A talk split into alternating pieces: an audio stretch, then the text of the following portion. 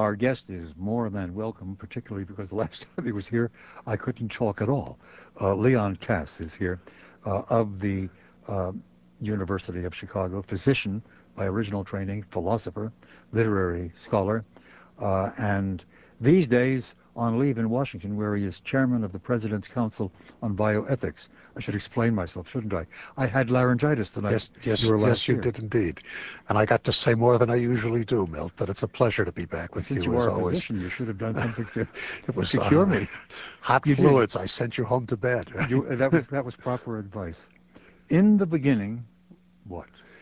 Uh, in the beginning, um, well, this is uh, a mystery. What's in the beginning? Mhm. And uh, God created the heaven and the earth. in in the beginning, it says God created the heaven and the earth, uh, and the earth was unformed and void, and the Spirit of God hovered over the face of the deep. So begins the first book of the Bible, the seminal and founding text of uh, the Judeo-Christian tradition, absolutely central to uh, Western civilization. And you have taken on not just that first verse, but you've taken on the first book, the book of Genesis, in a new book titled The Beginning of Wisdom, Reading Genesis by Leon R. Kass, which was published recently by Free Press.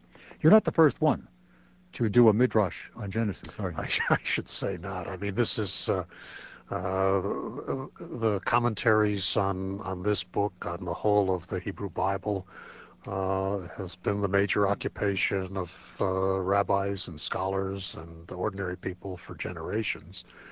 Uh, and um, I ventured into this territory quite by accident and with trepidation. I wasn't reared on this book, Milt. I was reared in a, in a completely secular Yiddish-speaking uh, home. As was I. Uh, Uh, We've right? talked about this yeah, before, we I have. think. Right. Yeah, I was reared in such a home in New York. You were reared in such a home right here in Chicago. Chicago. Uh, I wasn't bar mitzvahed. I was in the synagogue maybe once or twice until my adulthood for the occasion of some celebration of some member of my family. Uh, and that I should have, uh, in, in my old age, uh, written a book on, on, on- on Genesis is, uh, I suppose, a miracle, uh, given where I started life. Well, it comes out of a course that you did for some 12 or 15 years For almost 20 years. 20 years? Yeah. Um, at the University at of the University of Chicago. I started, um, my wife and I founded an undergraduate Common Core course that still exists called Human Being and Citizen. The question of the course is what is a good human being and what is a good citizen and what happens when they're in conflict. And in that course, uh, of course, we included, uh, these were, these were uh, great texts uh, in this course. And in this course, we included uh, Genesis and Exodus and also the Gospel of Matthew as part of the So you had to read. readings. You had to read it. So I had to read it, and um, the, to begin with, the story sort of got a hold of me. Uh-huh. Um, and uh, we'd bring them home to the dinner table. They were endless conversation. And then uh, a couple of years later, I'm giving about a year or two later, I'm giving a lecture uh, at St. John's College in Santa Fe on Darwin, as a matter of fact. And uh, I go off with my friend. Uh, I asked him to take me go hunt, hunting fossils. I was in a Darwinian mood. And I'm sitting there chipping away at rocks, uh, looking for fossils, uh, unsuccessfully, I should suggest, but I found something more valuable than fossils. My friend had just written a commentary on Genesis, and he starts regaling me with Mm. story after story. That's this fellow found- Robert Sacks. Robert Sacks, yeah, uh, who actually had been at Chicago years ago. Mhm. I didn't know him then. And he pointed out all kinds of things in this book that made me realize it was a much more carefully put together thing than I had ever imagined. You know how interesting a juxtaposition of, of references or associations. You were looking for fossils, but your friend uh, uh, led you to the Bible, and and particularly soon to Genesis. But one remembers uh, the comment of a famous British historian that uh, that Judaism is a fossil religion. You know, I, rem- I was reminded of this. Arnold uh, Toynbee. Arnold Toynbee in his book, uh, Study of History, uh, said of Judaism that it was a fossil It's all used up. It's merely a, a curiosity to the uh, Uh, yeah. to the archaeologist, essentially. No, exactly. And um, I was reminded of this because when I was a student at the University of Chicago, uh, Maurice Samuel, who was a man you probably knew. Uh, I, I read him when I was a kid. Yeah. Just as you did, I guess. Yeah, well, I, I read him only in, in much, much later. But he uh, he took Toynbee on. He wrote Yeah. a little book called The Professor and the Fossil. Yeah. And I was reminded of that, uh, and that here I was, uh, you know, a professor who had somehow discovered this this so-called fossil religion, in part with the help also of another book that Samuel himself wrote called Certain People of the Book, which is quite wonderful. Yeah. But uh, you said that you came home uh, at the university once you started doing the seminar. You Right. came home every night full of stories about and conversation between you and Amy, I guess, your Yeah, wife. between my wife and I, we, Oh, we- and, were and, the, and the kids too. But there were things in the story. The things in the stories. What were some of these things you brought home and regale the kids with? Well, the question of um, the Garden of Eden, I think, was a conversation at the dinner table off and on for Mhm. 15 years. Uh, Good. Each time trying to figure out what in the world is going on in this. It's still a great mystery to me. It- and I'll, I'll pick up on that directly. We have many things to talk about, Good. all of which we find in Genesis. What in the world is the tree of the knowledge of good and evil? Okay, shall we start with that? Please. Well, um, first of all, let me say that I uh, don't read the story of the Garden of Eden as a historical account. I read it as uh, mythic in the important sense that myths might be truer than history. In other this- words, you're not an Orthodox rabbi. I'm not an Orthodox rabbi, but I'm not sure that the Orthodox rabbi think that there really was a place called Eden in which these hmm. people were. And I don't think it matters from the point of view of the Story. I mean, they know it might be meta- They might be, uh, might be metaphorical also. myth- mythical. or mythical. And, and what you have here is the presentation of what looks to be history, but which is a vehicle for conveying to us certain per- permanent features of the human condition. So Adam and Eve are not so much the, the historically first as that they are the exemplary man and woman, not in the sense of the ideal, but natural man, natural woman, uninstructed. Okay. God creates this man, he puts him in this garden, and in the vicinity of this man there are these two trees of special significance. The tree of life, eating from which would produce deathlessness, and the tree of knowledge of good and bad, which God prohibits to the man. I take these two trees, have to tr- treat them together. There's something about the quiet, innocent, happy condition of man in his pristine condition that um, is in danger of disturbing that idyllic happiness. And they are represented symbolically by these two trees.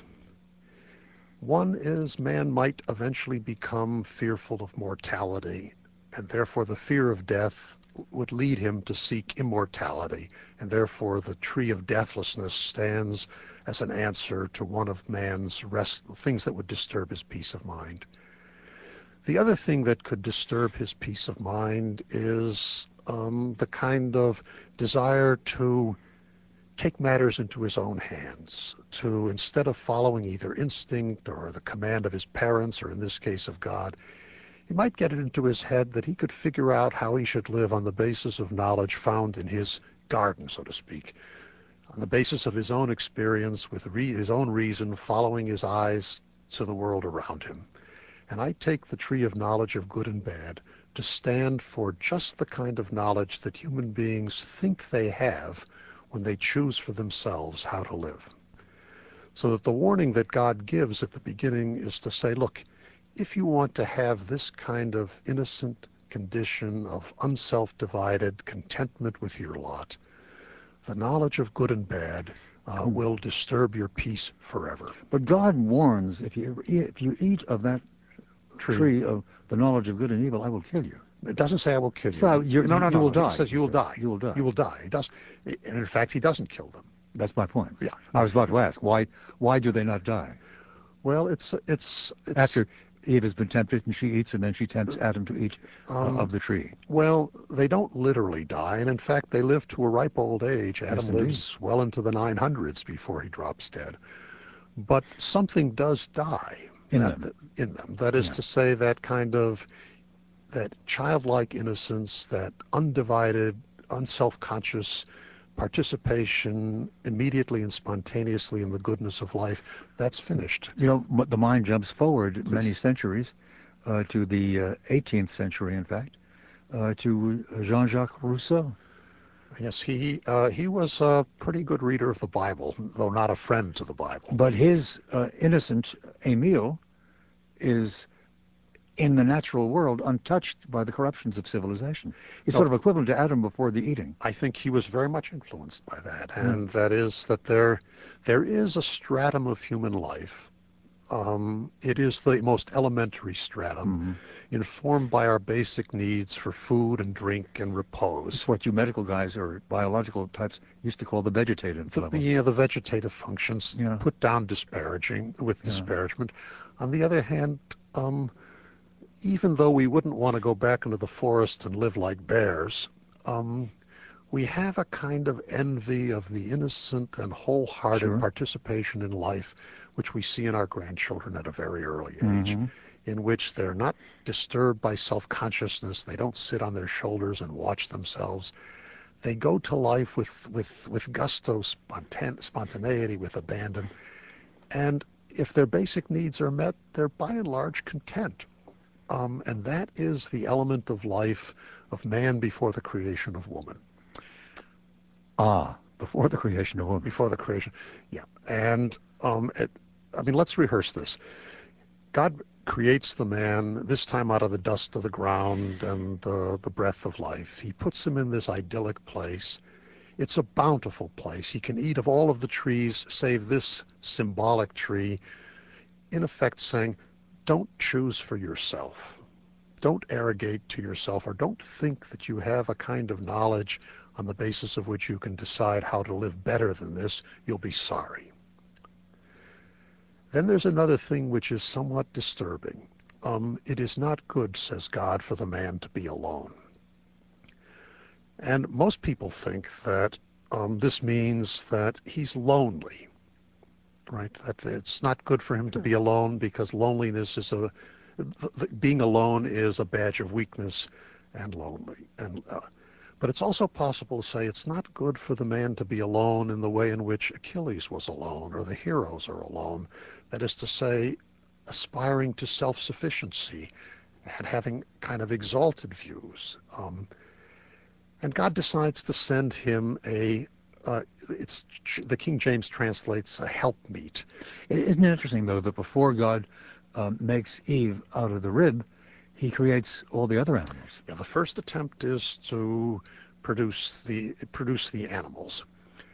Uh, and he uh, gives them to Adam to name. He gives them to Adam in order to name them, and uh, we don't hear the names Adam no. calls them. Um, it would be very interesting to know what he names them, but uh, I take it that that encounter with the animals gives Adam the sense that he's really rather different from the animals, and it also creates in him a kind of desire for his own counterpart, so that um, he he's somehow made to feel a kind of desire which he did not have.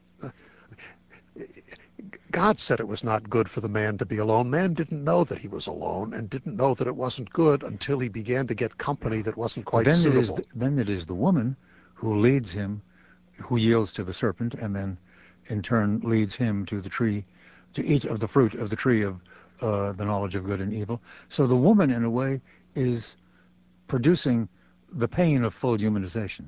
The, the, the woman uh, in in the Western tradition gets a bad rap. I mean, yeah. it's it's in a way true that she is the instigator of disobedience, but if disobedience really is the emergence of human independence, of she, human, she awakens him to the possibility of free action, exactly, and the consequences thereof. No, exactly right. Yeah.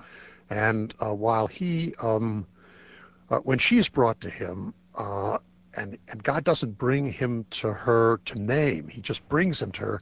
He expostulates, "This at last is flesh of my flesh and bone of my bone," um, and he is now filled with desire for her. Now here's our plan. Please. Uh, it's the first part of the plan is it's time to stop for some commercials. Okay. We could go to the very beginning and examine the cosmology. How in the world did God do all of this stuff in seven days, and what did the seven days mean? But that's tiresome because everybody plays with it. Huh. Instead, I'm going to give you something else. Um, I, oh, I get into this with a wonderful quotation from Max Beerbohm, who says of another group of uh, literary documents, they were a tense and peculiar family, the Oedipuses, weren't they? One might say of the Abrahams, if one could call them that, uh, or the Abrahamic line, they were a tense and peculiar family also. And what all the rest of the book of Genesis is about, basically, well, God steps in, he's disillusioned with the world, he kills it all off with the flood except for Noah and the two by two uh, selection of the animals for the ark, and then it all starts up again through the descendants of Noah, and some generations down the line, uh, we have Abraham, right. and that's really the beginning of the family tale, which is all the rest of the book of Genesis. It's easily three-fourths of the book, isn't it? Um, yeah, I mean, Abraham comes in chapter 12. There are 50 chapters. Yeah, there you so are. the three generations. So we're going to look in on the Abrahams and find out what all those incredible stories in the book of Genesis about Abraham and his descendants uh, have to tell us about the human condition, about the challenge uh, of human existence, and about the high possibilities of human existence. Excellent. All to follow in conversation with Leon Kass and drawing from his new book, In the Beginning, rather the beginning of wisdom, reading Genesis. All to follow, as I say, right after these words. And we return to Leon Kass, professor of, what are you professor of at the University of Chicago? In the Committee on Social Thought. Uh, the Committee on Social Thought, which I should explain to others who are listening and don't know the University of Chicago, is interdisciplinary, and it's really considered sort of the intellectual high point of the University of Chicago on the humanities side. Yeah, it's one of the. It, it's it has been a very distinguished uh, group over the years, Milt. And Leon Kass is these days on leave and is chairman of the President's Council on Bioethics. He's assisted in that high position by his earlier training as a physician. He is also the Hertog Fellow at the American Enterprise Institute. And his latest book, and his most massive one, but then it deserves to be massive, uh, is The Beginning of Wisdom, Reading Genesis, published by Free Press uh, just about a month or two ago. Uh, well, I said, let's get to that rather tempestuous family.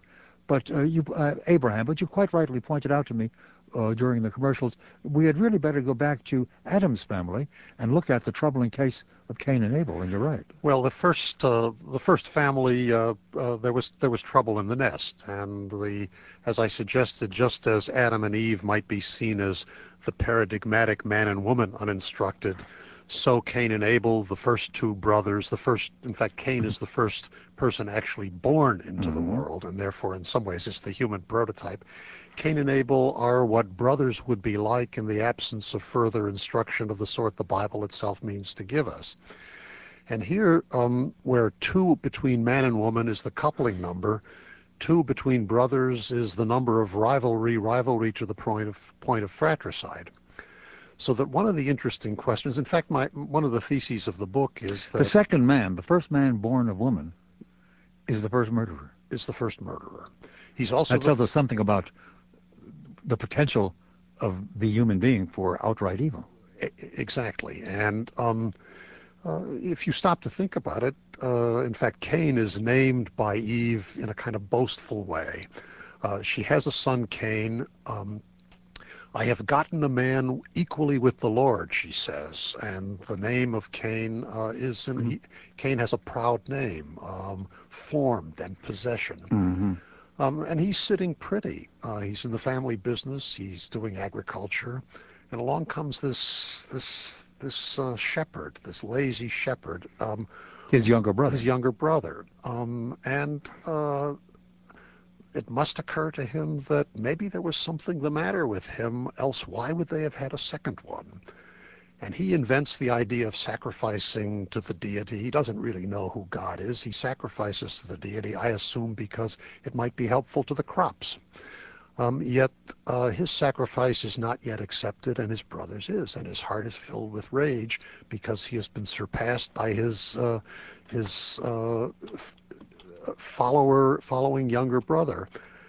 God speaks to Cain, mm-hmm. tries to tell him, look, uh, why are you so, why is your face fallen? If you do well, there'll be a lifting. He doesn't tell him what it means to do well. It's very cryptic. Cain gets it into his head that maybe doing well means getting rid of your rival. And he gets him out into the field and he murders him. Um, and there being no law against murder to that point, It's only really when God interrogates him that it becomes somehow clear that he's done this horrendous deed. Um, but I think the important point I want to stress is that these beginning stories before you come to see Abraham show you certain deep truths about the human condition, psychic and social, and they're not pretty. Let's hear the few verses that convey this story. And the Lord said unto Cain, Where is Abel thy brother? And he said, I know not. Am I my brother's keeper? And he said, What hast thou done? The voice of thy brother's blood crieth unto me from the ground. When thou tillest the ground, it shall not henceforth yield unto thee her strength. A fugitive and a vagabond shalt thou be in the earth. And Cain said unto the Lord, My punishment is greater than I can bear. Yeah. Now this remark, this very famous remark, um, I don't know, am I my brother's keeper? Yeah. In effect, he's saying, God, you liked him. Why didn't you look after him? I mean, it's an outrageous statement, but it's also a confession of guilt. I mean, that it's a kind of, uh, and uh, and when God says to him, "Thy brother's blood cries out to me from the ground," there's been a kind of outrage. The ground was to have been watered with rain, mm. and now it has been watered with human blood. And Cain goes off and, in fact, founds the first city. I mean, the, the Hebrew tradition, like the, the, the Roman tradition, has the first city founded by fratricide. In the case of Rome, Rome was founded by Romulus, who killed his brother Remus. Mm-hmm. These are these are deep stories. Well, Cain went out from the presence of the Lord and dwelt in the land of Nod, on the east of Eden. Right, and he built there his first city, and his descendants are men of the arts and creatures of violence. So what you see before you get to Abraham is you see that mm-hmm. um, there there are deep elements in the human soul, jealousy anger, shame, uh, a kind of uh, the two twin tendencies to wildness on the one hand that you see with Cain, and also in the story of Babel, which mm. comes just before Abraham, the dangerous temptation of mankind to rely on rationality, speech, and the arts to build a city which would, yeah. in effect, take the place of God. Uh, that's hubristic aspiration right. beyond all acceptability. Right. So that's that's the background. God knocks down those who aspire to be gods. He, he indeed he does. Um, but at that particular point, and the Greeks knew that as well. The Greeks knew that, and, and to some extent this is similar, but the solution is different. The solution is different. What you have before Abraham is you have first of all the condition of innocence in the garden before the transgression. Then you have life outside the garden, living on this so-called knowledge of good and bad, which isn't really true knowledge of good and bad, the kind of anarchic condition which results in the murder of Cain, eh, of, of Abel by Cain. Then um, the world degenerates into violence. I, in the book, I have an interesting account of that. We won't go into it here. And God starts over, as you said, with Noah, but with a new law a law that prohibits homicide, and whoever shed man's blood, by man shall his blood be shed. But why does God get so angry, or why is he so punitive as to kill all of the human race except for for Noah, uh, except for Noah and, and his, his wife and uh, sons and their daughters, and I suppose there must have been some daughters with their husbands. Well, he um, saves only one family out of all of the human race. Yeah, it, it, the reason isn't fully given, though it is said that Noah was a man who was righteous and wholehearted in his generation. Oh, yeah, well, that's fine for Noah. Noah deserves to survive, but why do all why the others is? deserve to be killed by um, the Lord their God, even if they are aberrant?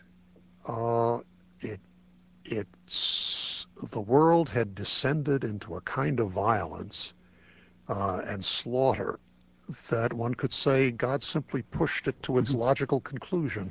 There was a heroic age there where the giants were slaughtering one another right and left to mm-hmm. win great glory and fame. What do you say to the skeptical kid who hears this sort of thing and says, yeah, but wait a minute.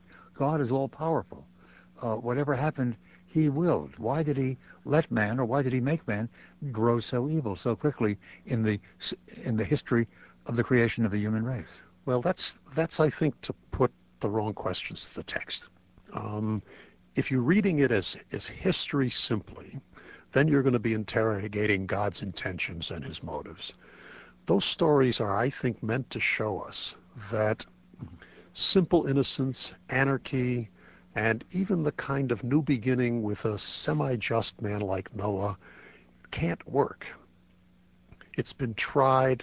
The highest principle of being has shown you that it's impossible to live like that. You Can't just live on human resources. You can't live simply on human resources uninstructed. Mm-hmm. A new way has to be found. And up until Abraham, God tries, whatever he tries, he tries with universal humankind united. What does humankind, universal humankind united do? They build themselves this city. Yeah. All, the whole human race was, was part of this project. And later on, they fall upon one another, and And they do fall. in general, they remain kind of uncontrollable and uh, regressive. Right. So the new solution, the, the new attempt is to try still to bring some kind of path of righteousness and holiness to the whole human race, but to do so not working with them all at one time, but to start to try to launch, uh, to, to, to, to establish a small beachhead for God's way in the world, and With that he does, and that he does with Abraham. With a particular family, With, so to speak. You've got to start somewhere. Yeah. And he summons Abraham uh, away from Babylon, where Abraham lived. And he tells Abraham to get himself out of his father's house and from his homeland and from his family to a land that he will show him, and that he will make his name great and he will be a blessing. Now the Lord had said unto Abram, Get thee out of thy country, and from thy kindred, and from thy father's house, unto a land that I will show thee. And I will make of thee a great nation, and I will bless thee, and make thy name great, and thou shalt be a blessing. And I will bless them that bless thee, and curse him that curseth thee, and in thee shall all families of the earth be blessed. God calls Abraham absolutely out of the blue. He doesn't tell him who he is. Abraham hears this voice. The reader is told that it's the Lord calling. Abraham hears this voice. He tells him to leave, and he gives them this sevenfold glorious promise. And Abraham, without a peep, gets up and goes. The pious reading is that Abraham is already a monotheist and he Hmm. knows already who's calling him. My reading is that he has these great longings. He has longings for family because he's childless. He has longings for a home because his father has already moved halfway to the promised land on his own.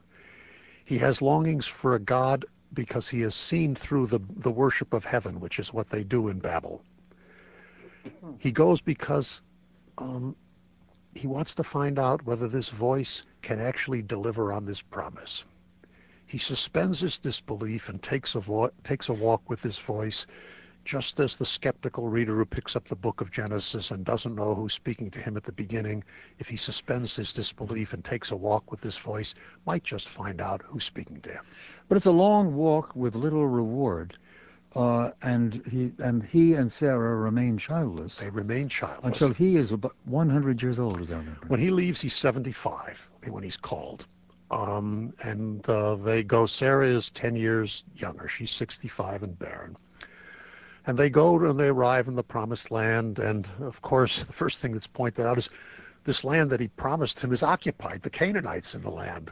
Well, who, who else would you expect to be in the land of Canaan but the Canaanites, the natives there? Um, and Abraham builds an altar and he says, God, are you still around? Are you still with me? And he says, Don't worry. He says, I will make your seed as numerous as the grains of sand here. And then begin a series of 10 or 11 adventures, some of them initiated by God, most of them initiated by Abraham, some of them acting on his own. And I call these adventures Abraham's education. He gets an education in marriage. He gets an education in justice. He gets an education in actually who it is that's calling him. He gets an education in external relations. Um, and it begins, for example, when he goes down into Egypt. Uh, there's a famine hmm in, in the land of, of Canaan. Uninstructed, he goes down to Egypt, which is, of course, always in the Bible the land of plenty, uh, the, the, the, the most advanced civilization of the world. He goes down there. Sarah's very beautiful. He tells her, look, you know, they're going to see you. You're very beautiful. Please say you're my sister. Otherwise, they might kill me. And after all, God has made me this great promise. I can't be killed. He passes her off as his sister. She's immediately taken to Pharaoh's house. Pharaoh's got these henchmen who round up all the beautiful women for the harem. And um, Abraham is sitting pretty there. But without telling Abraham that he does this, God sends a plague onto Pharaoh's house. And uh, Pharaoh figures out that this plague must have to do with this woman. And finally, although we don't have the dialogue, he discovers that it's not Abraham's sister, but his wife, and he sends him out. But hold on a minute. Sorry. You make a good deal. Uh, there's a long, uh, significant discussion in your book of the fact that, in fact, Sarah is his half sister as well as his wife. That's correct. I mean, we don't know this. We, we don't know this at the beginning. We're told uh, we, it comes to light later Mhm. on that he married his half sister, the daughter of his father, but not of his Right. mother. Um, and one of the things Something which God will interdict and taboo later on. much later on uh, that, that this uh, this kind of union is is is Yeah. an abomination, is forbidden. Um, one of the- one of the things that Abraham gradually learns, and we readers learn with him, is that um, you might be able to choose a wife, but you can't decide what a wife means and pass her off as your sister when it becomes convenient, or to put it another way around. Abraham is, as it were, in the narrative, given to wife a woman who is his half sister in order gradually to instruct somebody that exogamy rather than incest is the proper way. And that um, he's given a woman who is both his sister and his wife so that he has eventually to choose. Is she going to be treated as his sister when it's convenient? Or does a wife mean a permanent partner, especially with respect to re- not just bearing, but rearing the seed of the next generation? And does it require of the husband obligations to treat her with decency, respect, and protection? Absolutely. And in the crucial moments in this story, uh, and he passes off Sarah as his wife twice. And it's only after the second time when he does this with this uh, king of the Philistines, Abimelech. Abimelech Yeah. who um, chastises Abraham for doing this. He doesn't, like Pharaoh, sort of fulminate Mhm. against him. He chastises him um, and then makes great gifts to Sarah and shows Abraham up as a man who has, in a way, mistreated his wife. Gives her silver to cover her eyes, as if Yeah. that's a veil that will maintain her modesty. That's beautifully. It's beautifully said, Milt. That's exactly right. I mean, uh, and um, it's only at that point that Abraham somehow realizes that the wife is not just a seedbed, as Hagar was. He accepted Hagar uh, earlier on to, to bear Ishmael. And it's only at that point that Isaac can be born to Sarah. It's only when he's in fact come to recognize the difference between wife and sister and the full meaning of wife, uh, and and and that that that Isaac is born. And in all those crucial places, God tells him, "Hearken to the voice of your wife." but also hearken to the voice of the Lord. And later on, indeed for us later on, after we take care of some impending commercials, uh, the voice of the Lord is very conveys a very strange and frightening message concerning Isaac, Indeed. the firstborn. Tells uh, Abraham, now once Abram, now Abraham, once the father of many, now the father of multitudes, I Right. believe, in terms of the translation of those words from the Hebrew. And he tells him, now you're going to have to kill your son and all, make him as a burnt offering to the Lord. Uh, an interesting moment of conflict Yes. to which we will return right after we pause for these words. And Leon Kass, before we come to the order to sacrifice Isaac, uh, I think it important that I raise another kind of question, a sort of a scholar's question, and that is to say, what's your understanding of how this Bible, how the Hebrew Bible was made and why it was made and by whom? I don't mean that you're supposed to give me the name of the author, and we know that the scholars say there are different, uh, there are the visible different hands in in the organization of the Old Testament, as there are indeed in the organization of the New Testament. But um, when it was put together, and it wasn't put together all that long ago, only about a thousand, or at the most 1,500 years ago, portions of it. Uh, no, what am I saying? Uh, 2,000 to 2,500 years ago, or at the most 3,000 years ago for some of the oldest portions of the Old Testament. Um, what were they trying to say other than just using mythic tales that were part of the folk history of a people who became ultimately the Jews? Well, um, I don't dispute that there are multiple strands of what uh, is now a canonical text. Yeah. Uh, and in fact, there wasn't a canonical text, there were separate scrolls, Sure. which were only much later put together uh, as a single thing. and we know that the first uh, the first five books, the books of Moses, were put together um, in translation, at least, uh, by a group of Jewish scholars in Alexandria. Right. The Pentateuch, meaning the seventy scholars. Right. Uh, uh,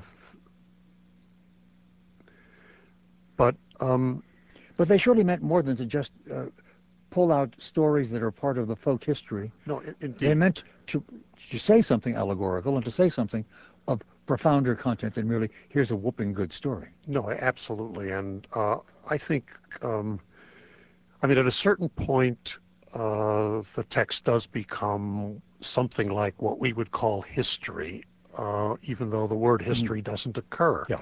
in the Bible. History is a 19th In the later books beyond the, beyond the first five. Right. Um, but um, And some of the books are rather dull. Uh, that is, when they get when you're into Leviticus and you get all of the, the laws and all the priestly regulations and so on. I don't find not as good reading. It- It's not as good it's- reading It's not as exciting reading, but uh, uh, it's uh, it's fun to try to make sense Sure. out of exactly why these and what, what is going on. But there's not as good a yarn as as there is no, the, no, the, the the tales of the beginning are incomparable. But uh, look, um, these things were. I don't know who put them together, but I'm inclined to think that they are put together with a governing intent, intention and by a magnificent intelligence in which the order of presentation is not so much a matter of chronology as it is, uh, uh, it has a pedagogical purpose. Mm. Uh, in the beginning chapter, for example, the chapter on cosmology or the creation of the world, the Bible is in polemic against various other creation myths that were popular in the ancient Near East, particularly creation myths that featured the, the origin uh, through sexual union of a god and a goddess, uh, in which case you'd necessarily have more than one god in order to, to have the beginning of the world. Um, and the stories of Babel are, uh, or the flood, are retelling, but not retelling, po- polemical um, uh, retelling with a biblical point. Well, the certain- flood we know we have in an earlier version in the uh, in uh, the Epic of Gilgamesh, don't we? Right. In, in the uh, in, in in in the Gilgamesh epic, you have the you have the tale of the Babylonian Yeah. flood, but the differences between the flood as recounted here and the flood as recounted there are are enormous. So um, the the Bible, in presenting those beginning tales up to Abraham, is engaged in a kind of silent, quiet polemic against the alternative teachings of other cultures. Mhm. And I should emphasize, by the way, that although the family stories uh, in Genesis are very important because you're, after all, starting a new way with one person, and eventually you've got to take the the, the story from one person up to swollen, swell it up to a tribe in order to get a nation that would be the bearer of this new way. But the book is also interested in deep cultural differences. You have the Israelite nation being formed in a world in which the poles are already occupied by the heaven worshipping Babylonians, by the earth worshipping and rather licentious Canaanites, and by the Egyptians, which uh, Whom you who- call technicians or yeah, people that- that- it's it's the a technological. technocratic society. It, it really is. I What do you mean by that? It's um, They want to beat death. they they certainly do that, Yeah. um, and it is a place of administrative genius, of agricultural plenty, of high science and technology. Um, the pyramids are, in fact, known to be the repository of tremendous astronomical and mathematical lore, um, and uh, in some ways they're preoccupied with longevity and mortality. When Mhm. Pharaoh meets Jacob, the first question out of Pharaoh's mouth is, How old are you? And Jacob, who understands what's up, says, Oh, he says, uh, uh, few and, and sorrowful have been my years. No reason to envy me, O great Pharaoh. Um, but the, the name of the game in So at the Egypt time is. he's about? 800 or so. I'm sorry? At the time. No, he's about 150. Oh, oh yeah. Ja- Jacob's only That's right. God ordained that he wouldn't have these long lives. Yeah, they went down to 120. Right, Jacob, right. I have forgotten exactly, lived into 150, right. something like that. Um, uh, but the name of the game in, in Egypt really is the pursuit of immortality. And um, yeah. I mean, to skip around a little bit, the very end. And do you think that's a reflection of the fact that there, that there was an awareness of these different ways of life on the part of those people who became the Hebrews, who became the Jews? Oh, absolutely. And Abs- they, absolutely. They needed to differentiate themselves from those other ways. Yeah, and those other ways, by the way, are not just ancient alternatives, Milt. They're still here. They're, these are permanent human alternatives. Sure? I mean, uh, uh, the Sodomites uh, of old. Of course, I suddenly have a, a great insight into uh, your current situation and your current concerns. As the chairman of the President's Commission on Bioethics, one of the things that your commission is faced with, and in fact, you and I were talking about this before we started on air tonight, is the question of the extension of life and how desirable that might be. Since, since apparently you're now persuaded as a physician and biological scientist that there's work going on which does promise the possibility of a considerable extension of human life. No, I think people are working at it, and one shouldn't bet against the scientists. Mm-hmm. Um, their uh, mutations have been found that extend so the, the lifespan of others. The Egyptians are with us again, aren't they? The Egyptians are back. They never went away. They never went away. Um, I mean, the end of Genesis compares mm-hmm. the death and burial of Jacob, whom his sons have to carry on their shoulders all the way from Egypt. Back to the cave of the patriarchs. Back to the cave of the patriarchs. Yeah. With the death of Joseph, who becomes a mummy in Egypt. Mm-hmm. And here are the two alternatives. Do you try to embalm the body and hope for reanimation? Or do you bury the body and keep the person alive in memory and pass on the way to your sons? By the way, uh, one last uh, matter before we go back to the, the narrative and go and go to the story of the ordered sacrifice uh, of Isaac. Um, you know Harold Bloom of Yale and uh, the other young fellow, another Rosenberg, who worked with him, and they brought out a book some years ago arguing that one of the main hands in the making of uh, the Old Testament narrative is an author uh, whom they identify as J for Jerusalem, and they say of that author that it was a woman in King David's court, probably a princess. Is there any basis for that conjecture? Uh, I I couldn't refute it, but I don't see why it matters. I mean, what we want, the speculation about the author. Well, they do want to argue there's sort of a feminine touch. Uh, look, oh no, there there is this much I would agree. Um, the, the, one of the things that the Bible is polemicizing against are those cultures in which to be a man means to be a warrior. Yeah. And here the task is to get the males interested in educating their young. Now we go up the mountain to sacrifice Isaac right after we first give up some of our time for commercials and a brief newscast. And we return to Leon Kass as we are drawing from, but cannot possibly do full justice to, his rich interpretive um, account of the book of Genesis. The, the beginning of wisdom, reading Genesis, is the title, and it is published by Free Press. And of this book, Kirkus Reviews says, a learned and fluent, delightfully overstuffed stroll through the gates of Eden. Mix Harold Bloom with Stephen Jay Gould, and you'll get something like Kass, a wonderfully intelligent reading of Genesis. Quite, quite true. Well, thank you. Utterly correct.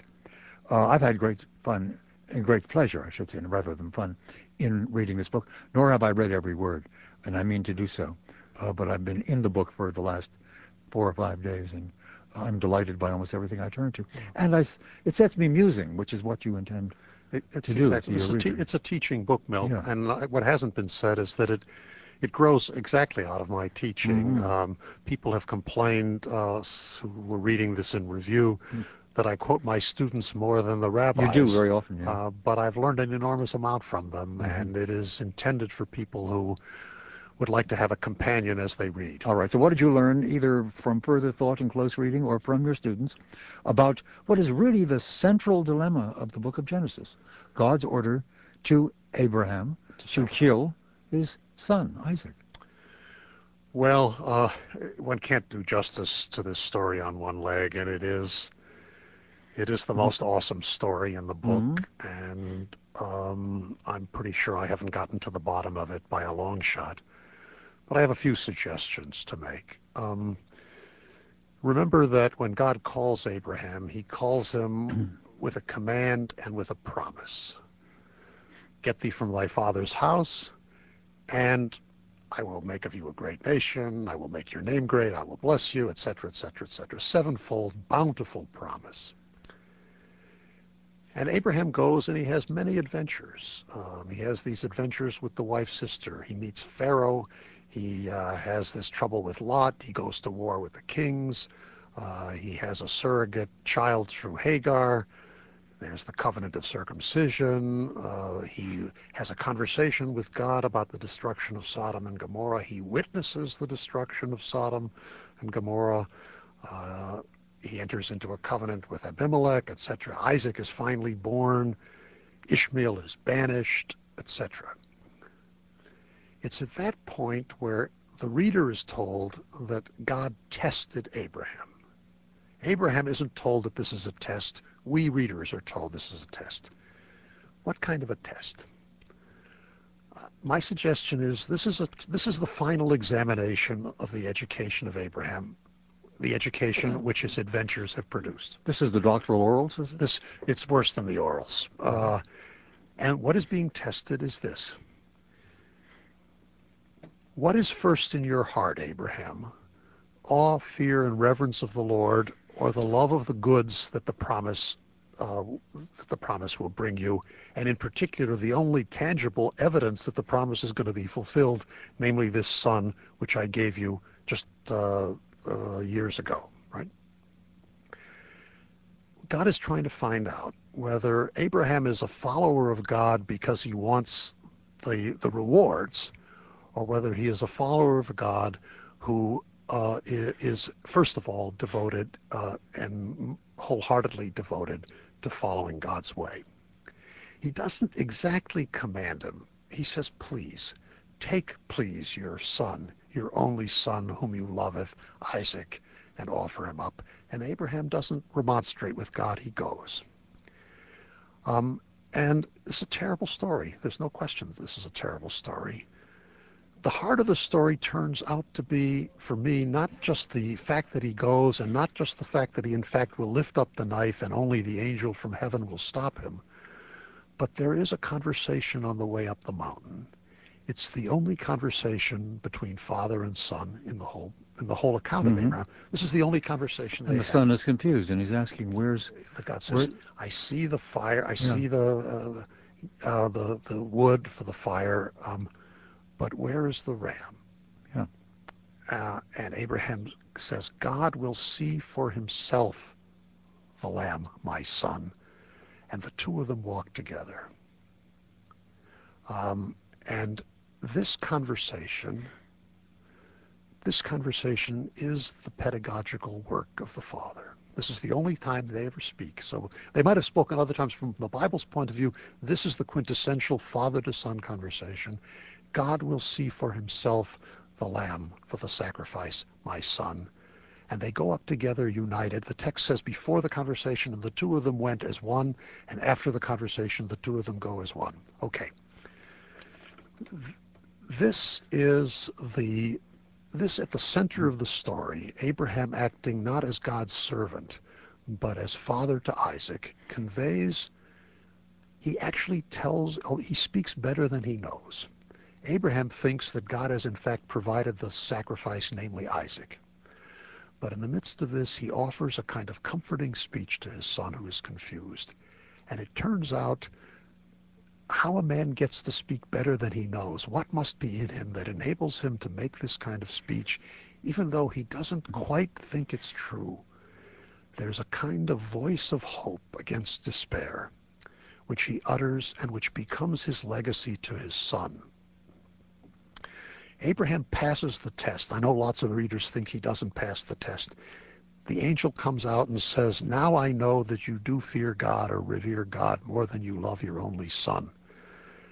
And the good news is, of course, God didn't want the sacrifice in the first place. In this story, too, the Bible is polemicizing against those cultures of the ancient yes, Near East. but is it but is it good or bad news that Abraham was absolutely prepared to kill his son? Well, we have to ask ourselves that. And this is the place where See, not only is Abraham being educated in these travels, so is the reader. Mm-hmm. When the reader is told this is an this is a test of Abraham, the reader is sitting with God in judgment of Abraham. And the question is, when the Abraham when the angel praises Abraham for having gone through with this, the question for the reader is, does the reader like Abraham in this story or not? And you can separate the sheep from the goats at that point. Well, then I'm a goat.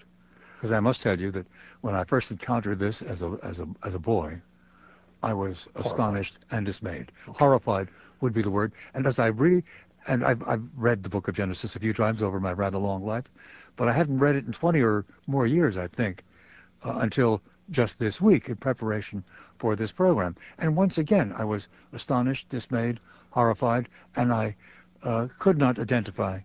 Well, I, and I when have... I read your commentary on it, I could not uh, g- give Abraham a pass.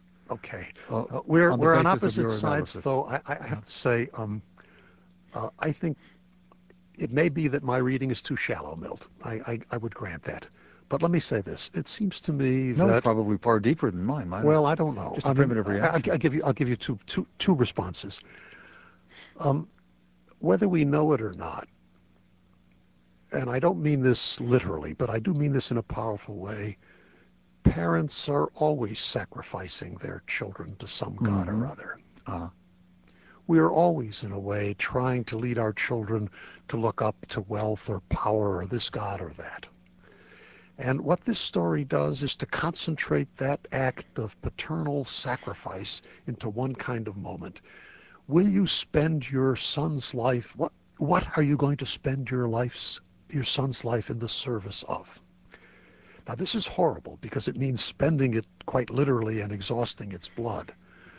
But I think Abraham shows that he is somehow fit to be the father of God's nation because first in his heart is not his love of his biological son, but the dedication of that son's life happily as a lived life and not just as a, as a, as a, as a mm-hmm. dead animal sacrifice to a being that demands of Abraham a call to righteousness and holiness. so the larger meaning for the community would be, and for the community who read the book, for the Jews who now have Right. the Hebrew Bible, uh, the larger meaning is uh, our lives must not be merely for our lives, but must be for a transcendent power who informs and defines our communal existence. Yeah, and the good news is it is to be in this life. It, that, that God does not, Mhm. in fact, demand the sacrifice of the children. It's Yes. not a God who wants Mm. roast meat or roast human flesh in order to satisfy some perverse cravings, Mhm. but that he wants us to live, but to live in the light of a command to be righteous and a call to be holy. I should say, by the way, Milt, that when and for some reason, I've always liked that story. I mean, it was only when my daughter, my eldest daughter, read this in Sunday school when she was about five, Uh-huh. uh, and was taught by a close friend of ours who reported that Sarah turned as white as a sheet. The blood simply drained from her face. No surprise. That a father could ever do Sure. such a thing. Sure. And I have to confess, it was the first time in my life that I ever read that story from the child's point of view. hmm Now, can I, can I make one sequel to this? Of course. the thing that most people don't notice is that although the two of them go up the mountain together, at the end of the story it says Abraham returned to his men and Isaac doesn't come back with him. And in fact, as I think you point out, uh, they don't have any further conversation until Abraham's on his deathbed. Not even on his deathbed. Uh, they, They- don't. They're not together until that. until. I, until Isaac and Ishmael come to bury all, the Yeah. already dead Abraham, you never Yeah. see them. Yeah. Together. So the question is, what kind of a legacy is this, in which Abraham gets his son back as a living son, but the father-son relation is fractured? we uh, we're doing pilpul of a sort, but Right. we don't have the time to do it fully, Right. and we're going in about two minutes to some commercials. But let me invite you right now to begin a quick overview of all the rest of the story. Of what happens next? Yeah, let's take it. Uh, let's now go on to Isaac and Rebekah, and uh, their sons Jacob and Esau, and on to Joseph, and on to the misadventure uh, in Egypt, etc. Okay. Well, the the first generation And You can't do all of that in two minutes, I'll, I'll do. but start it, and shortly we stop, and then we'll continue it. The, the first generation is founded. A son is born. He is not sacrificed, and he is ready for the task of Mhm. perpetuation. Isaac's not the man his father was. Fortunately, Abraham finds him a wife suitable to the occasion, the, The wonderful beauteous- Rebecca. The beauteous Rebecca. She's she's spectacular. A servant finds him for her. The servant finds him. Uh, it's providential. Yeah. Uh, he finds a woman who is not only kind to strangers, but kind to dumb animals, with energy and Yeah, she waters the camels, as she- I remember. yeah, um, ten camels, uh, twenty-five gallons each. It's spectacular. right? uh, thanks to Rebecca's insight, in the next generation, you have two brothers who are capable of fratricidal conflict, and it nearly comes to that. Esau was a, was, a- was a hairy man. and Isaac prefers him because he Yeah. was manly, um, Uh-huh. unlike himself, and he brought him good venison to eat. Whereas Jacob is a quiet guy, a mama's boy, sits around the tent and is cunning. Jacob is the Odysseus Mm-hmm. of the Bible, a man who lives by his wits. It's perfectly clear that Esau has contempt for the birthright. He sells it for a bowl of soup when he's hungry. And he, and he has utter contempt for what it means to be the What is firstborn. pottage? Uh, lentil soup, as best Lentil soup, tell. yeah. Yeah. Um, uh, thanks to Rebecca, she rearranges things to get the blessing bestowed on the right son, on Jacob. But Jacob is himself in need of a kind of comeuppance um, because he thinks he can solve the birthright problem by his own cleverness. So he gets sent off for his own adventures to Rebecca's brother Laban, who's a kind of schemer just like Jacob, and he gives him a taste of his own medicine. He falls in love with the beauti- with Rachel, the beautiful daughter of Right. Laban. Right. Um, and we fall in love with Rachel with Jacob, hmm but and I won't spoil the readers. Uh, yes. Uh, to learn how this all works out, just hang in there. We'll be right back after these words. so now the abbreviated version of the story. Isaac uh, thinks well, he falls in love with Rachel, but uh, Laban Jacob. pulls a J- Jacob falls in uh, love. Jacob falls in love with Abel, with, with Rachel. but her father Laban pulls a dirty trick on him. Yes, uh, he works uh, seven years for his beloved Rachel, but on the wedding night, uh, presumably everybody had too much to drink. They do the old switcheroo. They, they do the switcheroo, and he winds up uh, in bed with uh, with the older sister Leah, uh, and discovers this only in the morning, uh, and says, "Look, work another seven years. We'll give you the other one too." He, in fact, he says to him, "It's not our way here to uh, to uh, advance the younger before the elder." A kind of subtle dig at Mhm. Jacob, who himself uh, advanced his own younger cause against his elder brother. Um, and one of the interesting things here is, I mean, two two things are important to stress. Um, uh, first of all, the reader with Jacob will fall in love with the beautiful Rachel, Mhm. like all normal people would. But it turns out I must tell you, I must confess, my mother's name is Rachel. it's Rachel. Was Rachel. Well, um, Rachel. Rachel, you'll you'll forgive me if I suggest that if you read carefully, it turns out she's not the right wife. hmm um, the more pious, the uh, the wife who's more in the spirit of things turns out to be Leah. Yeah. Um, and uh, this is a problem. I mean, two wives is rivalry, and here you actually have. If Cain and Abel is the paradigmatic story about brothers, Leah and Rachel tells you something about what it is that sisters fight about, and they fight about fertility, and they fight about the love of the husband And the advancement of their of and their the progeny. advancement of their progeny. Yeah. Jacob has one woman, one wife that he loves because she's beautiful, and he doesn't care whether she has children. He, she comes to him and says, "Give me children or I die," and he says, "What? Am I in God's place? I mean, don't blame me." And he doesn't really want her to have children; it would spoil her beauty. He also has the handmaidens of each of the wives. And he has the hand. He's got a harem. right? Well, it turns out that the rivalry is responsible for getting getting us mm-hmm. from one household where they kick out one son and perpetuate through one son. They finally get, as a result of the rivalry between these sisters and, and also the handmaids, they get to 12 sons. So you have a kind of incipient tribe. And then the question is, can you go from household without, by the way, they, they've succeeded in each previous generation, Ishmael and Isaac, Jacob and Esau, to avoid fratricide of the sort you saw with Cain and Abel. Well, except Something the- good has been done. Except that the the rivalry between uh, Ishmael and Isaac gets acted out a number of millennia later, if Ishmael is indeed to be seen as the, the source of the Arab people. No, that's that's certainly true, and the text says uh, Yeah. that Ishmael will be a wild ass of a man, and he will be in the face of his brothers. Yeah. Uh, these are one of the nice things about Genesis. If misdeeds are done, they get buried in rocks and they come back to bite you. It's not like Machiavelli where necessity excuses mm-hmm. evil doing. You pay for your evil doing here. In any there's, case, there's no evil person who gets away with it in in uh, Genesis uh, or in the whole Old Testament. It comes back. It comes mm-hmm. back, if not in your generation, the sins of the fathers. I'm thinking forward to uh, to David as king. David and, as uh, king, and the wife of Uriah the Hittite. Oh, he's uh, prevented. Bathsheba. Yeah, he's uh, there. He he loses uh, one of his uh, one of his beloved sons, uh, yeah. Absalom, and uh, he's not allowed to build the temple. He's not. Uh, so you pay for your sins. You pay for your sins, um, even the sins that you can't avoid. You pay for, mm. which is very exacting. Let's come Kass, to the twelve sons and to the story of Joseph. Okay. The twelve sons uh, are divided one and eleven. Um, Joseph is Jacob's favorite. He's a pretty boy. He's described exactly as Rachel, of beautiful form and beautiful to look at. Um, and he lords it over his brothers. Um, he is his father's favorite. He buys him the coat of many colors. And it turns out that, uh, and he riles his brothers. Uh, he's a tattletale. He, he has these grandiose dreams. It's bad enough he has them, but he tells them to them. Um, and the brothers hate him. They hate him. They're jealous of him. They don't like that he's a snitch.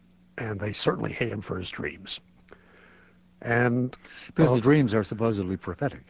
They are prophetic um, though it's not absolutely clear. The one dream, for example, he has the dreams that he's out, they're out uh, winnowing uh, or gathering grain, and he dreams that the sheaves of his brothers will bow down to his sheaf. And then he dreams that the sun and the moon and the 11 stars will bow down to him. And Jacob interprets the dream, What shall your father and mother and your brothers bow down to you? But the dream could have been an Egyptian dream of human mastery of cosmic nature. And Jacob, in fact, from the very beginning has Egyptian dreams. What kind of a shepherd dreams of harvesting sheaves of wheat? Mm-hmm. His dreams are more fit to Egypt. In any case, the brothers plot to kill him, and the fratricide is narrowly avoided. He's taken from the pit in which they throw him by some traders, and he winds up in Egypt, where he rises. He sold to some passing uh, travelers on camels who take him off to Egypt. Right. Um, but he's a charismatic guy. When he gets there, the wife of the Egyptian that he's handed over to, um, the wife of Potiphar, right, uh, falls in love with him. Right.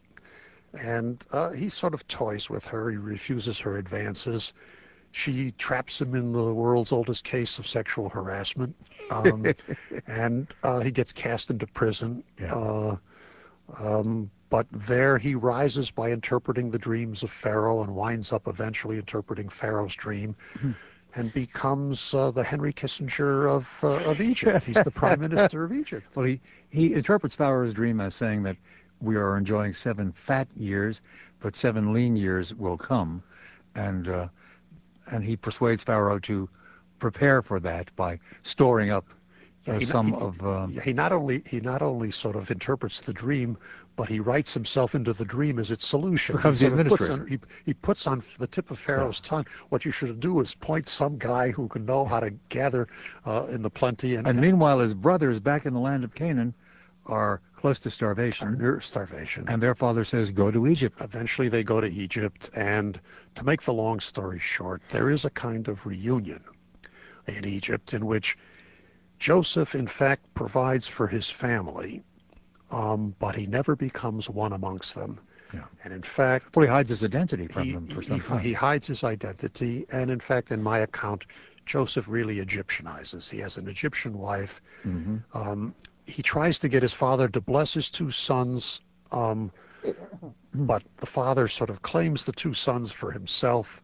There is no tribe of Joseph.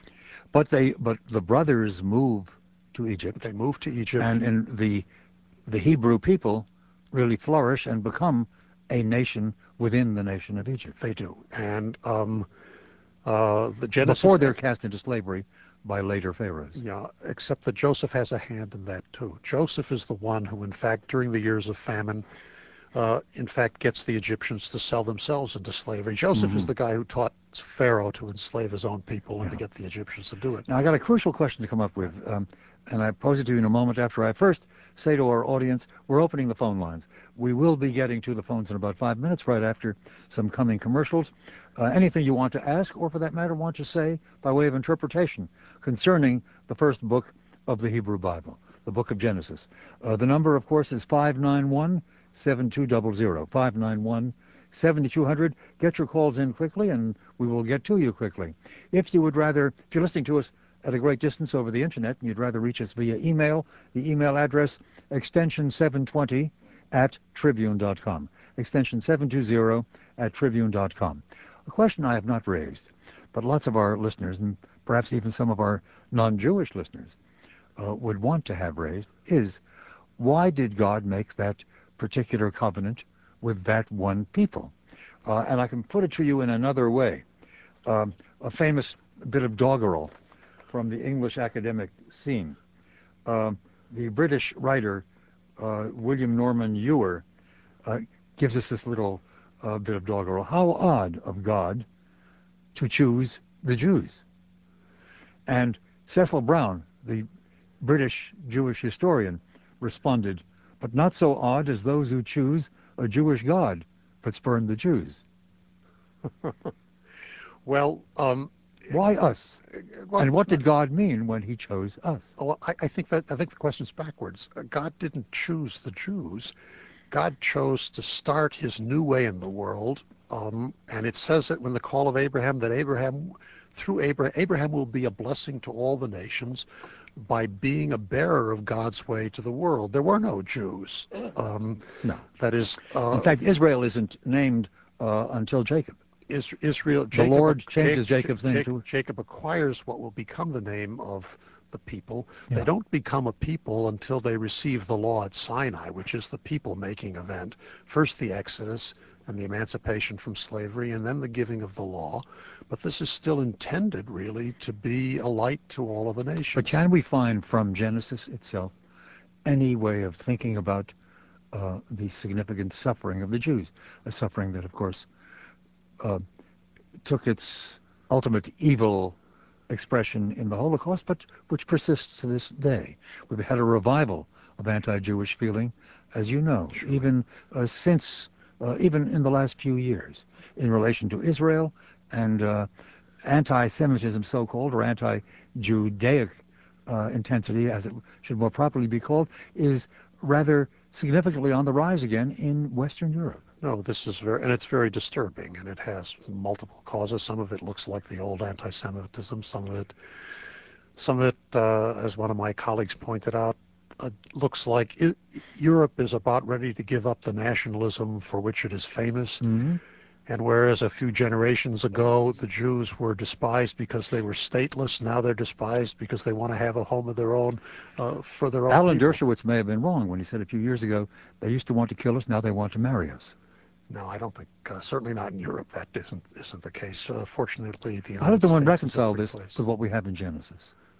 Oh, I'm not sure that you can. It's a, it's a long way. It's a long way off. Um, I mean, I think that uh, um, there is a certain way in which the Jews bear witness to a transcendent call. They're not the only ones, uh, but uh, in fact, in America, it seems to me serious Jews find themselves in closer alliance with serious Christians and tolerant serious Muslims than they do with uh, many in pagan America. Mm-hmm. Um, but I, I don't. I mean, if if the question is how to explain the suffering of the Jews in the light of their chosenness, that I think is an impossible task.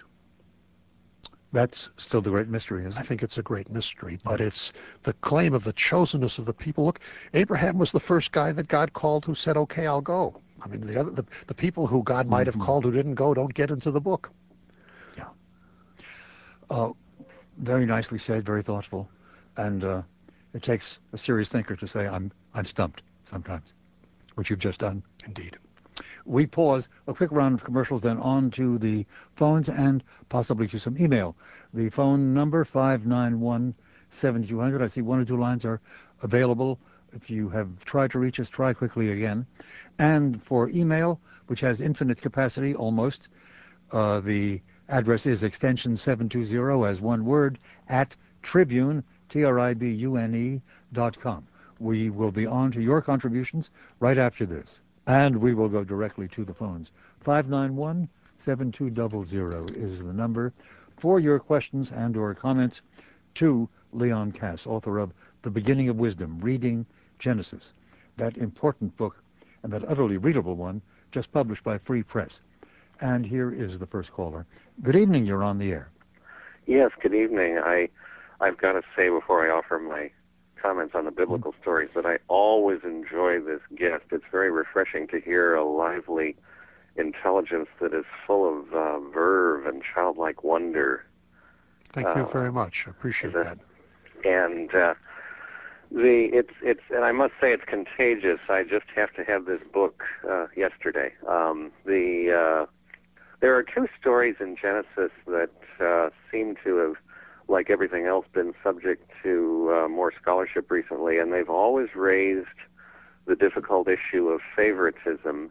And apparently, the scholarship helps to clear that up. The first, of course, would be the story of Cain and Abel, where Cain uh, becomes jealous because he was told that his sacrifice wasn't as good. And the more recent scholarship would suggest that there's something in the language which suggests that Cable, uh, Cable, that Cain, that Abel carefully selected his gift from all that he had produced, whereas Cain simply chose, uh, you know, the first thing that he laid eyes on. In other words, Abel carefully chose the best, and Cain just chose any old thing. And then the other story that raises the issue of favoritism is, of course, the one that says, Jacob have I loved, Esau have I hated, and, and where the craftiness is done. And it, the, the, the scholarship would seem to suggest that God is almost utilitarian in this case because uh, um, I discussed this with a pastor some time ago, and he agreed that a better translation of the Hebrew might be Jacob have I appointed, Esau have I passed over, or to paraphrase it in the vernacular, what God is saying is Jacob is the guy that can get the job done, so I choose him.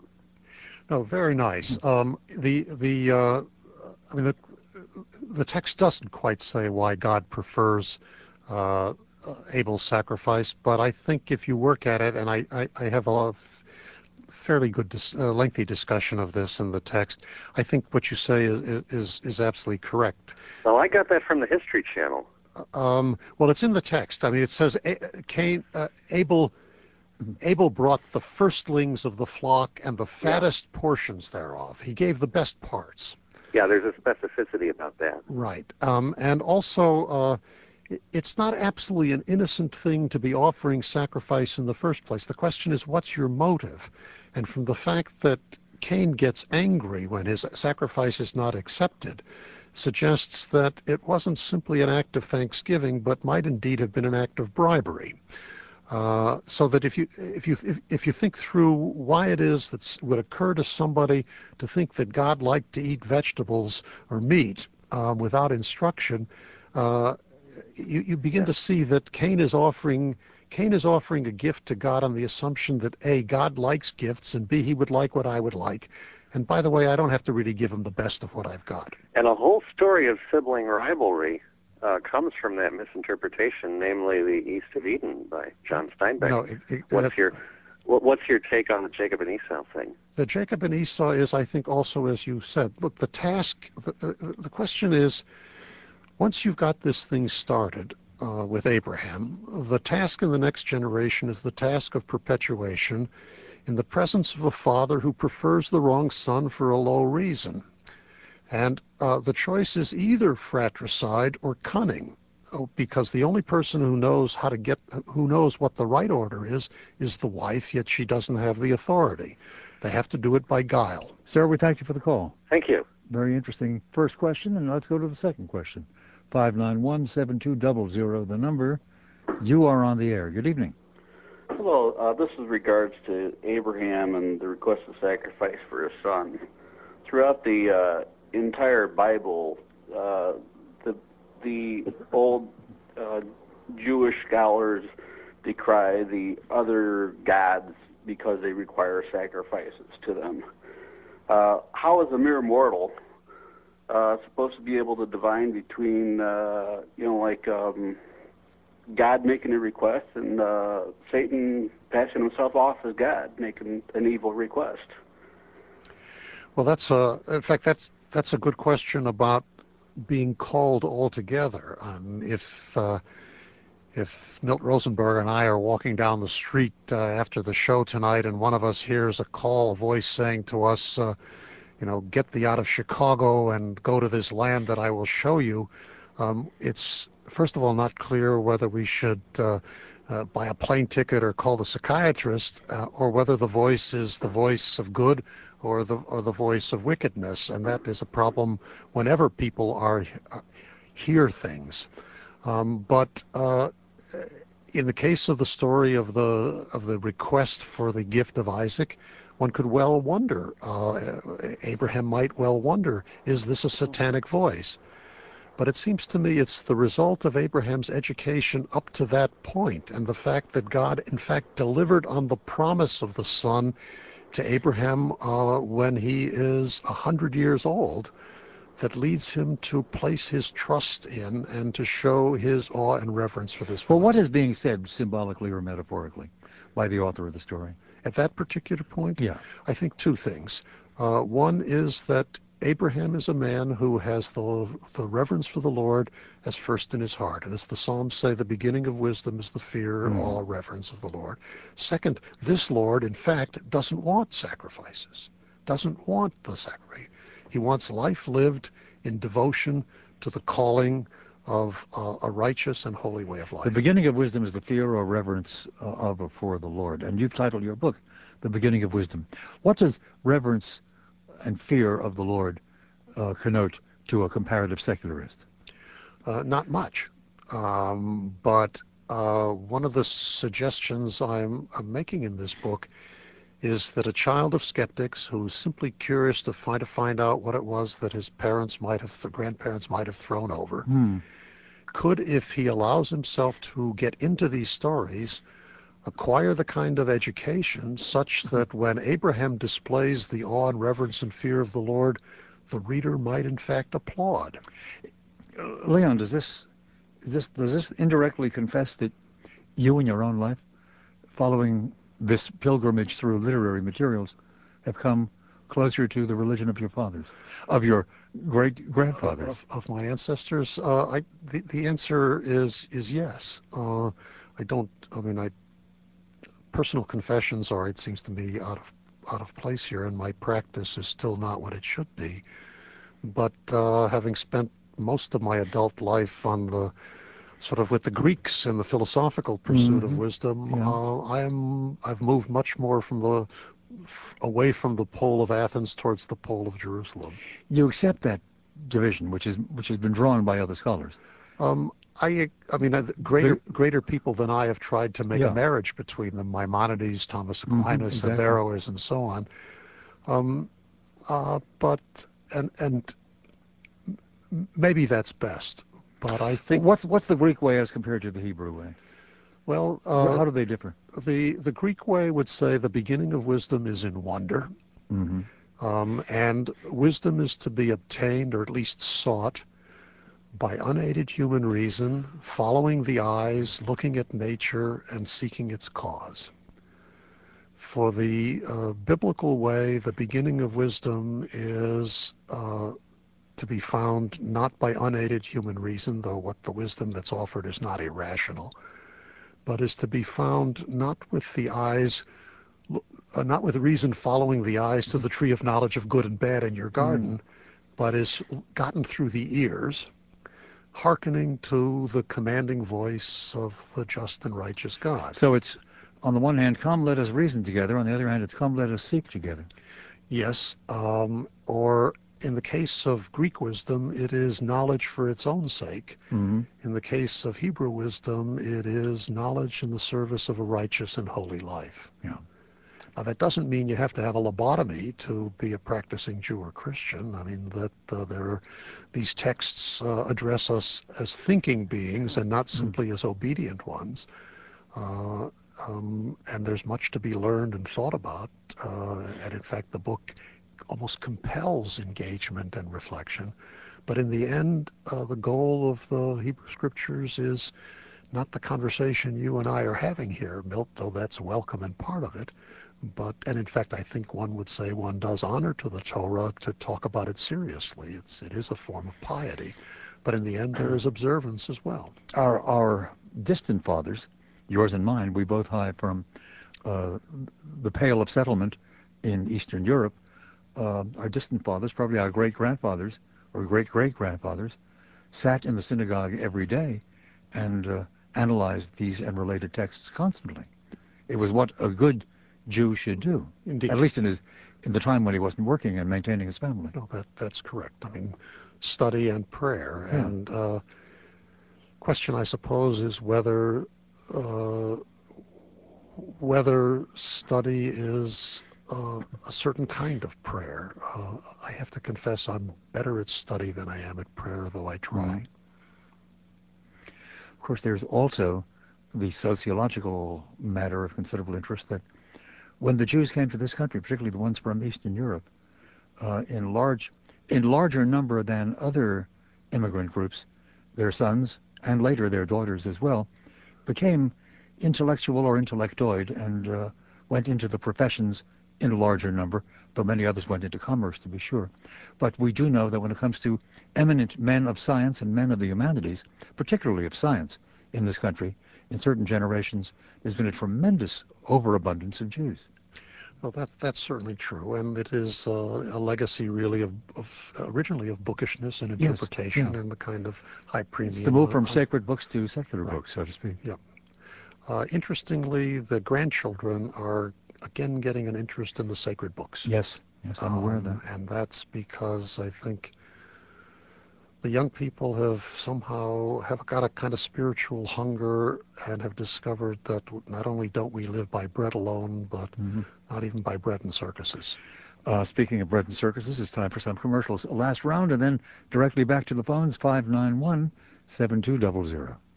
And once again, it is worth asserting that the new book by Leon R. Kass, it is essential to assert that the new book is utterly readable, of vast uh, quality, and uh, of deep fascination and it is titled The Beginning of Wisdom, Reading Genesis, published by Free Press. Our phone number, 591-7200, you are on the air. Good evening. Uh, hello. Yes, sir. I would like to ask why, beginning with Ishmael, six out of six firstborn sons get the shaft in uh, Genesis. Ishmael sent into exile. Esau gets nothing. Reuben gets a curse rather than a blessing. Manasseh gets a lesser share than uh, his younger brother Ephraim. Ur gets killed by Yahweh, and Zerah is the firstborn son because he gets the red ribbon tied behind his finger, but he doesn't even come out of the womb first. And it's Perez, the younger one, who's the ancestor of King Solomon and David. Whereas Moses later condemns this and says the firstborn son needs a double gets a double share even if it's of an unloved uh, mother. Why does six out of six cases does the firstborn son get the shaft, and doesn't that indicate that the ultimate source of the patriarchal tales may well be a jealous younger brother? Um, do I know this questioner? Do we know each other? No. Oh, okay. It's a terrific question. Uh, Wonderful. I um, I thought I recognized the voice. Look, um, one of the things that the Bible is to begin with polemicizing against silently is the preference for the naturally first. Uh, the womb opener, the one who comes first, Cain in fact was the first, and is therefore had pride of place with his mother and in the family. Uh, one wants to destabilize that preference for the firstborn, uh, usually the one who is assured of all the rights and privileges. Uh, that is part of the Bible's polemic against doing things the natural way, whether it means worshiping the heavenly bodies or worshiping the land in which you think you naturally belong. That's why um, uh, Abraham has to have a land which is not his native land, but is his not by title of birth, but by God's gift. And similarly, when Joseph brings his two sons and wants the blessing bestowed on the oldest one, and he's in effect saying, "Look, things are all set here now. We can go to the to the to the uh, legacy of, of allowing the firstborn to rule." Jacob, in effect, says, "Not so fast, my Egyptian son. You still haven't gotten things settled." It's only after the law has in fact been given that you can then have the uh, the passage of tradition primarily first through the firstborn, because the firstborn is now subservient to the law.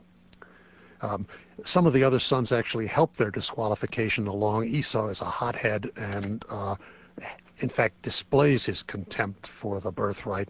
Isaac, uh, Ishmael is in fact a mocker, shown to be mocking and making sport of of Isaac. Uh, Joseph has his own troubles. Uh, uh, Reuben shows himself also with this, the episode with the father's concubine. But uh, Ephraim and Manasseh are, as far as we know, absolutely innocent. But I think in every generation there is a destabilizing preference uh, f- uh, for the second born in order to uh, to counter the natural preference almost everywhere for the firstborn. I think it's a philosophical point and not simply the resentment of younger children. How does that suit you, sir? It just seems since it's six out of six cases, it's so dramatic that the Bible I think is trying to make an important point there. Oh, I, I, and I agree. And I, I, at least whether I'm right or not, the point that I've made is an important point. Whether it's the true one, we could continue to discuss. But look, if all the other nations of the world worship the heavens uh, and and the sun especially, or the earth, um, and who treat the the fruit of the womb, the first fruit of the womb, as the title of legitimacy, and who therefore treat uh, natural strength rather than the strength of what's in your heart is first. You have to lean against this with every way possible. And you do it as often as you can until things are absolutely set and the people live under the law and they know what actually has to come first. Then you want to make sure that in every household there really is somebody. Since if you have a firstborn son, you have an inheritance. You might never have more than one. Um, but until you've got the thing established, Uh, the preference for the firstborn is very often the indulgence of parental pride and the pride of the firstborn in being first, and that's not the title to supremacy in God's way. Sir, thank you for a most interesting question. Okay. And let's work in a few more quick ones. 591 7200. Good evening. You're on the air. Hello, Dr. Kass. Hello. Uh, I really enjoyed your interview on uh, Bill Moyers' show this past weekend. It was wonderful. Thank you. Um, my question is, what is your feeling? What are your feelings concerning kind of the burgeoning growth of evangelical Christianity in this country and its subsequent views, uh, the the literalist view of of Genesis, the creation stories, and an essential uh, inerrancy view of of the uh, early Genesis stories and what it's done to science, evolution, and even modern day politics? That's a very welcome question because the one thing that I simply avoided because there was going, going to be restriction in time was to look at the first 10 or 12 chapters, which gives us the creation story. Yet uh, we we should handle it, and here it is. No, no, uh, I um, I want to say that uh, in many respects, I actually am rather friendly to the growth of evangelical Christian movement in this country for uh, the moral seriousness of this community uh, and uh, its uprightness. But with respect to scriptural reading, uh, we read very differently. I also am a literal reader in the sense that I think every word counts. But I think that the text is filled with so many ambiguities and contradictions uh, and I also don't think that it's giving us primarily a historical mm. account, but a pedagogical account, an anthropological account, to show us not what happened once, but what would happen always in the absence of biblical instruction. So uh, when it comes to science, it seems to me that the first chapter of Genesis is not a kind of an account that science could either disprove or prove. And we don't have time to do it in, in, detail.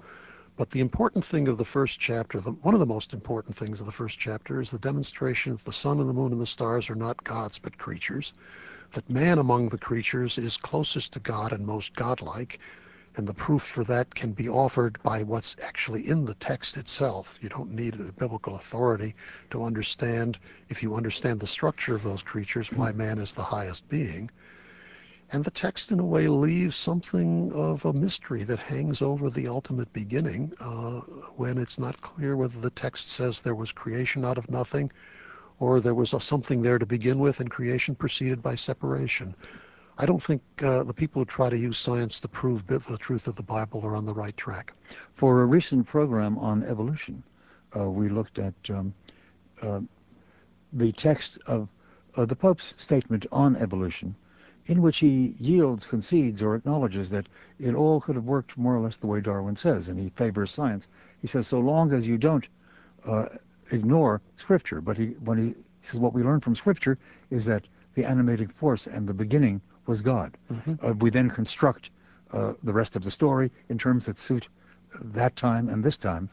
But uh, so long as you allow God as the source of soul or spirit, which is not to be accounted for in mere materiality, then uh, evolution is fine with us. And I would think he would also say that modern cosmology is fine no, with us. No, exactly right.